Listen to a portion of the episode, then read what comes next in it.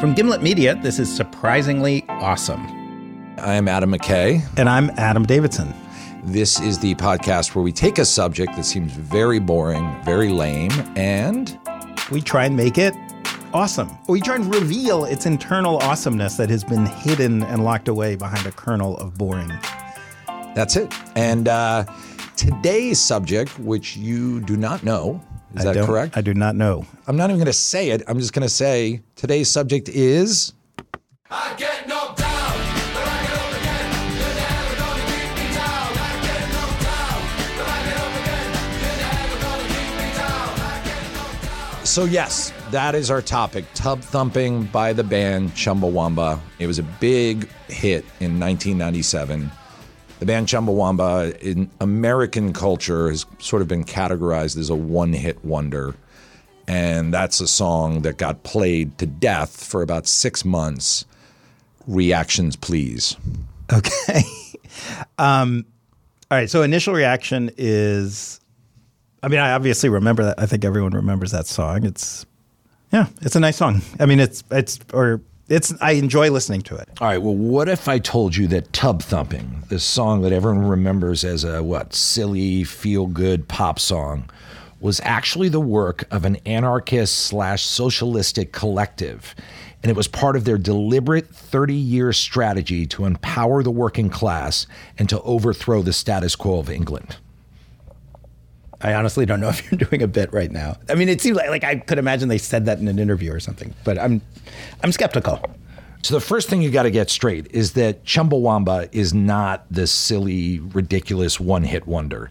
They're not Baha Men. They're not Vanilla Ice. They're closer to the Sex Pistols or the X. Chumbawamba started all the way back in 1982 uh, as a punk band in the north of England. And this is what they sounded like then.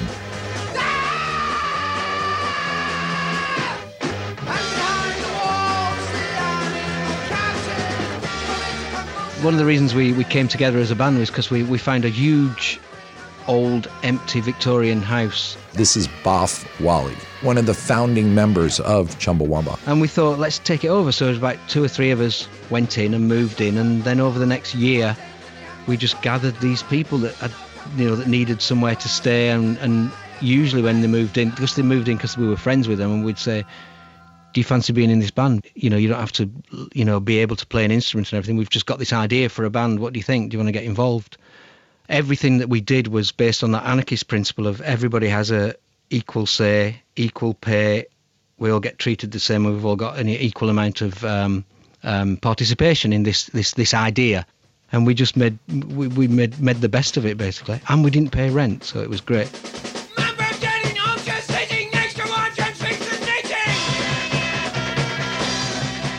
They, they came out of a scene in which bands do not make melodic pop music at all.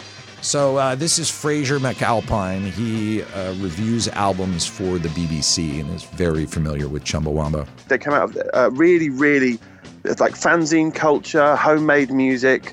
It's similar to DC punk and uh, you know the LA punk scene as well. That sort of thing. It was all about attitude, but not necessarily about being able to make music work.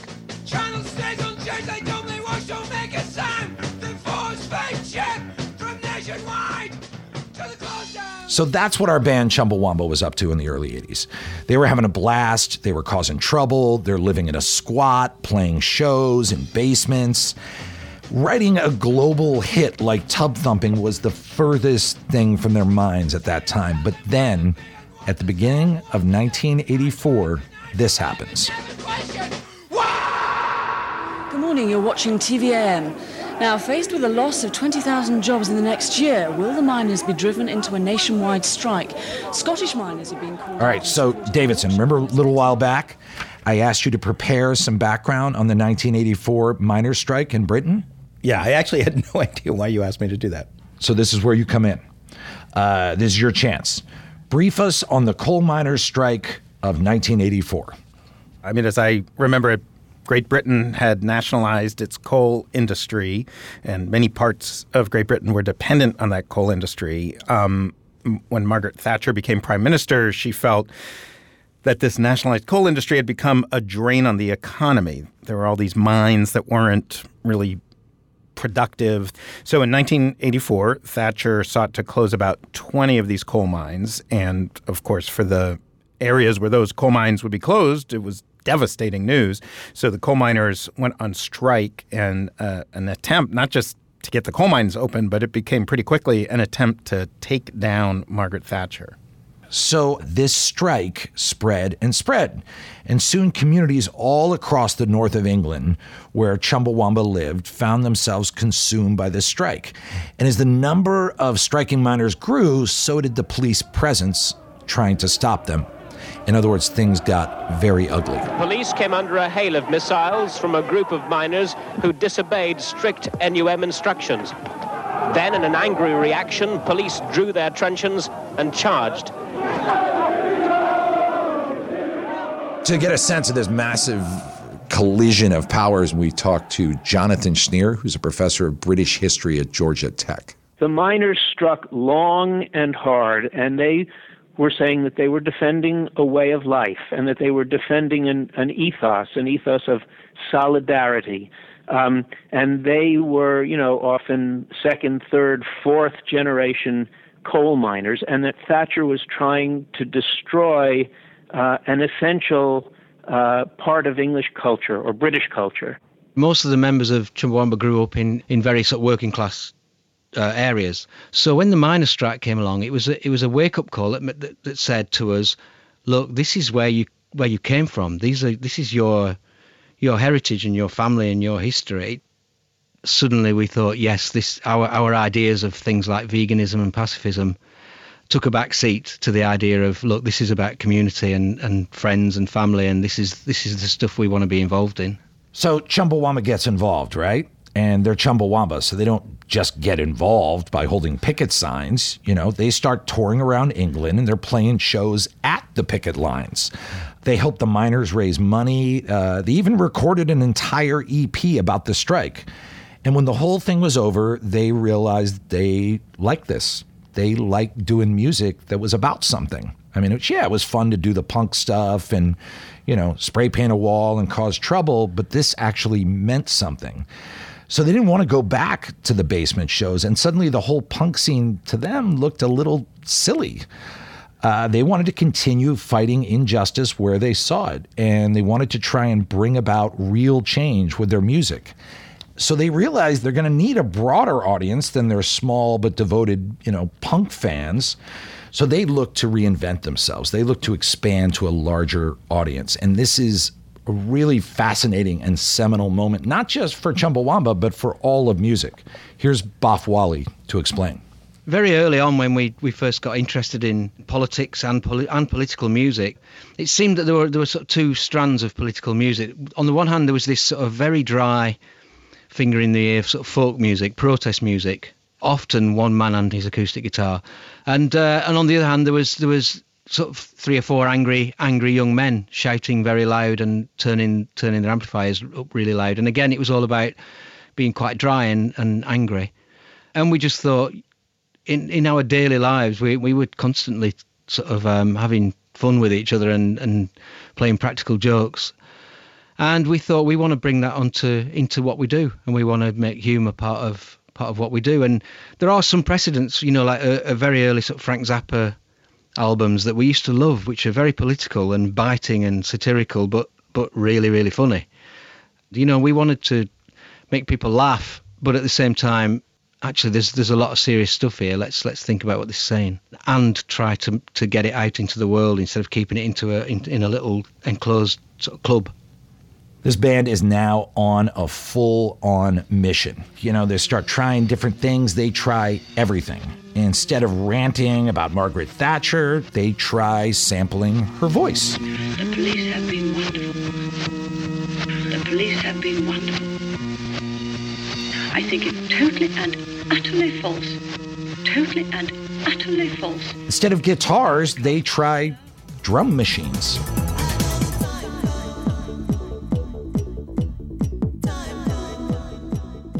Instead of shouting about economic inequality, they try singing about it.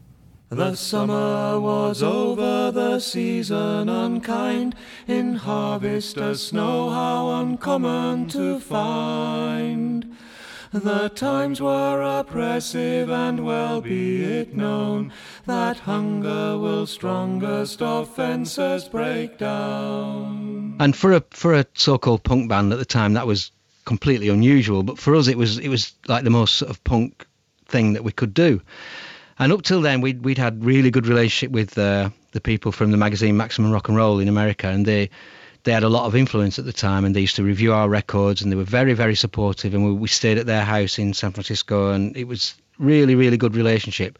Now we brought out this this album of a cappella folk songs, which are very very political, and uh, they said no, it's not punk, we're not reviewing it, and they refused to review it. And uh, to us, that summed up a lot of those arguments about what punk was. In that it, it burst in, it burst from this idea of of of not having rules and about opposing authority and all that sort of thing, and it very very quickly became became a set of rules. And the the extent to which people held on to those rules was uh, incredible to watch, really. So, coming up after the break, we're going to see how Chumbawamba meant their greatest musical ally, Boy George. Oh, he's good. I'm kidding. That is not what we're doing after the break. That would be a great twist, though. No, no, we're going to hear how Chumbawamba went from making music like this to this.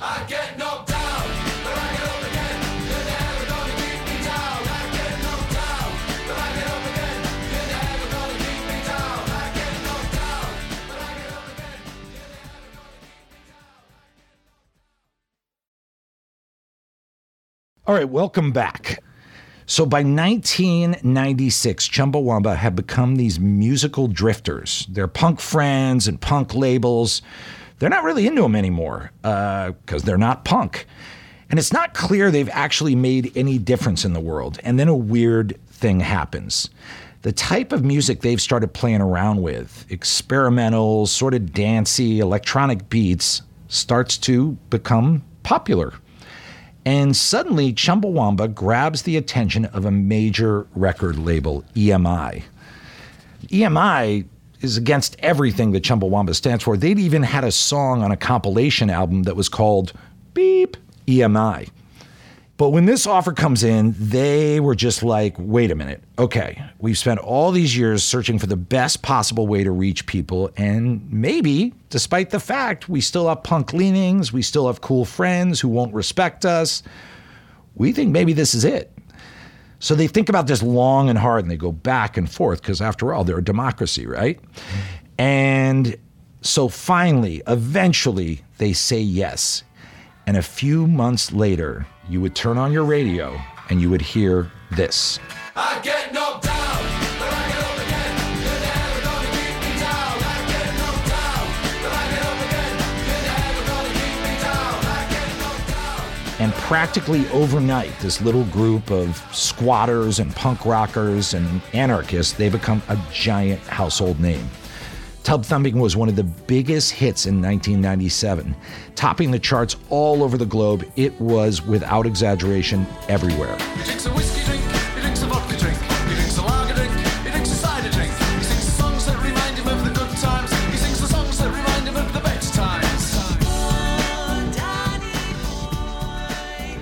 And you know, we remember Tub Thumping as this big, fun, happy party song. It's actually more of a portrait of the working class in the UK and how you can knock them down, but they're going to get up again. Here's Boff Whalley to explain. The place where I lived in Leeds, in North England, um, there was a pub nearby called the Fforde Grene, and every every weekend, our next door neighbour, um, who was uh, an old Irish guy, would would get ridiculously drunk and stagger up the street, usually whilst whilst we you know, after we'd gone to bed, and uh, try and get his key in the door, and he, he, you know, and he couldn't do it, and he would fall over, and his wife would lean out the window and say, "Come on, you know, get in the door," and he'd be, "Oh God, God, can't make it."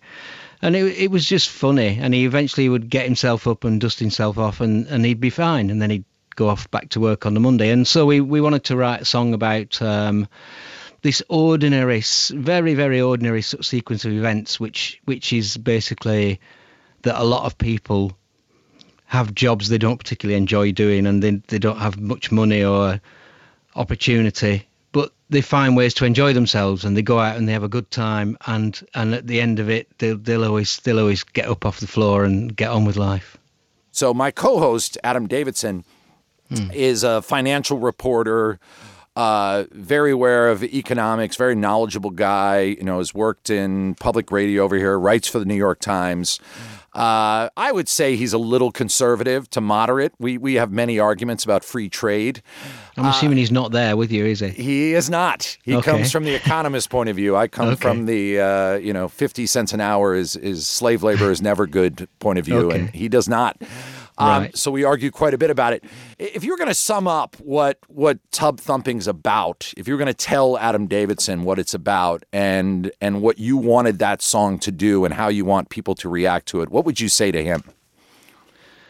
I'd say that that um, that the the way the song's meant to work is that um, is that on a very personal level, everybody has a has a, a sense of of um, of dignity, and I think that a lot of capitalism is about trying to strip people of of that dignity and to get them to fit into a mold which serves uh, the bigger machine of, of economics and of, of money making and of, of wealth wealth distribution.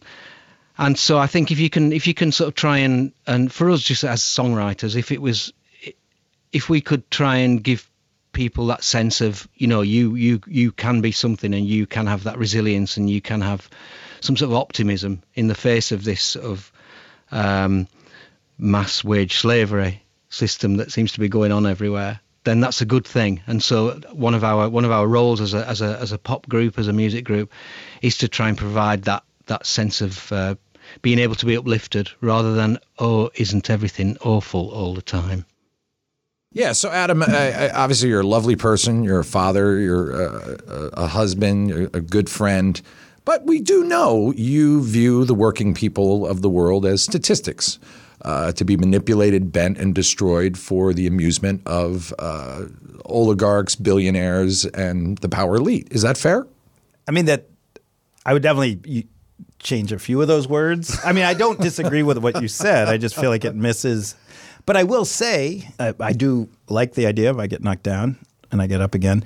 Um, I think the human condition is one of power and powerful people taking from the less powerful. And I This don't. is- so far, this is beautiful.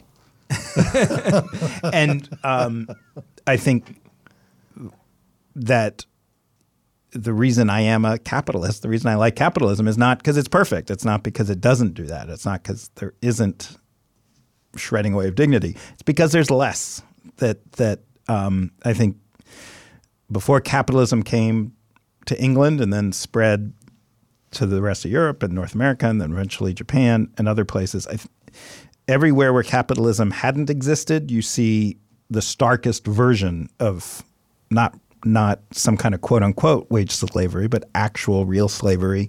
You saw people, you know, majority of children dying before the age of five. You saw um, people with extremely limited choices, not enough calories to survive. And capitalism, I think, moved the needle in the right direction. Definitely didn't move it all the way or even necessarily far enough. And I and I am pretty open to the arguments that in the last 30 years the needle in in a lot of countries has moved the in the wrong direction and that, you know, power is um, is rearing its head in ways that are that are bad. But I don't think that simply observing that I live in a capitalist system and I see injustice or I see bad things, therefore I can say capitalism is bad. That that I reject. I just don't know that there's a non-capitalist system where you would rather live or where you would find more dignity. This actually gets to I think our like argument number 1. This really gets to our essential I don't want to say is it disagreement or different perspective? My inclination is to go very deep, read you know the the technical literature, understand the real policy uh, issues. That's my inclination. It's the opposite of tub thumping. It's the opposite of a big, chanty, fun song that's going to get a big crowd dancing. It's So my my side of it is that I believe that well-crafted, intelligent populism is essential to allowing the policy wonks to do their job. That you have to have a popular consensus. There has to be a grassroots movement for real change to happen. That's why I love tub thumping. I think it's it's one thing to go on and on about all the details of wage decline and the middle class decreasing, and it's another thing to hear a song like that as a beginning point. I think what's exciting about this band is, and, and I personally, it resonates for me, is I'm a guy who does, you know, mostly has done big commercial comedies. And we used to do street theater when we were in Chicago. And, you know, I advertised my own suicide and more performance art stuff. And when I started doing these comedies, I got a little flack from some of my friends, like, how can you do a movie for a big studio? And when you did Anchorman and yeah, yeah, yeah, and we always went back to the fact that, well, you know, guess what? These movies play in Mississippi, they play in Oklahoma. Like we're able to reach audiences that would never get to hear this. And talking to Boff from uh, Chumbawamba, he had the same thing. We were getting the opportunity to go and play this song on telly, talk to people on sort of national radio all over the world, and and you know we'd be on like some breakfast shows with with lots of you know ridiculously happy smiley DJs uh, disc jockeys and and uh, and wanting us to be just fun fun fun and we'd be we'd be sort of trying to uh, um, subvert it by basically talking about, you know, for instance, um, we would find out that there'd been there was a, a, big strike going on in the town at the time of where the radio station was, and we'd we'd say, yeah, we've noticed that you know this strike's going on, and we'd just like to say that we support the workers that are involved in that, and we under and you you just get that stuff in, and they go, oh, oh, that's really funny, that's great. Anyway, um, trying desperately to move off the subject, but that was great. It was a really good challenge for us to try and um, use it in some way. So, at the height of their fame, Chumbawamba looked for all kinds of ways to draw attention to issues they felt strongly about, because, you know, that's why they did this, right? Chumbawamba over in Britain are known for two things. Once again, this is Fraser McAlpine. He reviews albums for the BBC. They're known for the song Tub Thumping, and they're known for the 1998 Brit Awards, uh, where Danbert Nobacon, one of the challenging members of the band, took an ice bucket filled with ice water and tipped it over the Deputy Prime Minister's head. There was another one where a member of the band was on a TV interview and said they're perfectly fine with people shoplifting their album. like, because it's big corporations that are selling the album. Exactly. So F them. Which, can you imagine Britney Spears saying that? Actually, maybe I could imagine her saying that. Um, so the band sold their music to General Motors to use in a car commercial. And everyone was like, what the? You can't do that. You're supposed to be cool. But what they did was they took the $100,000 they earned and they gave it directly to social justice outlets and charities. So I, I have to say, McKay, I am. It is very clear to me why you love them because this they are your model. They are who you are in your heart, and you are them. They are. They're kind of the ultimate populist activist story. I mean, I don't know who else has done it this well on such a you know, in such a large stage. I get, you know, Green Day had American Idiot was a giant hit. That was pretty good, but Chumbawamba, man, they never blinked. They were always pushing it every chance they had. So about two or three years ago, this band breaks up, and I tweeted about their breakup and said I'm really sad, and people thought I was kidding but I really was. This is really one of the most interesting bands. And the song Tub Thumping is a really important song that signaled the end of an era, an era dominated by unions and the working class and opportunity for all that changed. And this song is a sad uh, acknowledgement of that time past and also a victorious vow for the future that the working class will rise again. I'm really interested. I like tub thumping. I will never listen to that song the same way again. I think I'm thinking about pop music differently. If I'm at a party and someone says, "Oh, that guy over there, that's Boff. He created Chumbawamba," I'm running over to him. I want to talk to him. I want to learn from him. I'll yeah. take it. I'll take it's, it. Yeah, with, with I think it's thumping? a success. Yeah, yeah, I think this is a success. I think you did it. Pretty damn good. Now I want to end the podcast with another Chumbawamba song. Uh, that I think maybe even should become the theme song of this podcast, a song called uh, Everything You Know Is Wrong. And thanks again for listening, everyone.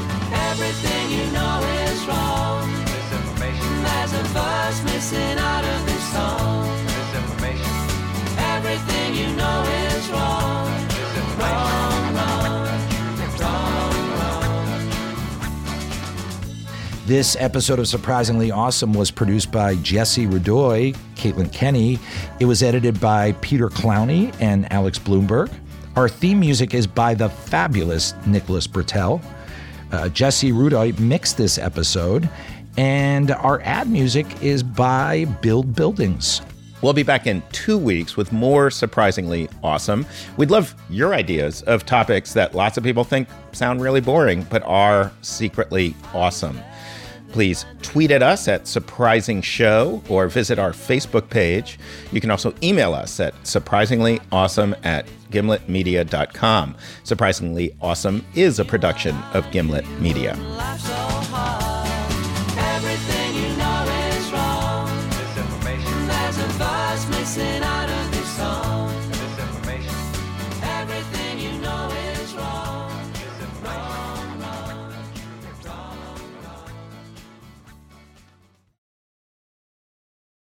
I remember when the song hit, I was working at Saturday Night Live, and our legendary producer and the creator of the show, Lorne Michaels, who's a very dry, intimidating figure, I was alone in the office with him. I was head writer at the time, and he just said, I haven't told anyone this, but I really like that I Get Knocked Down song.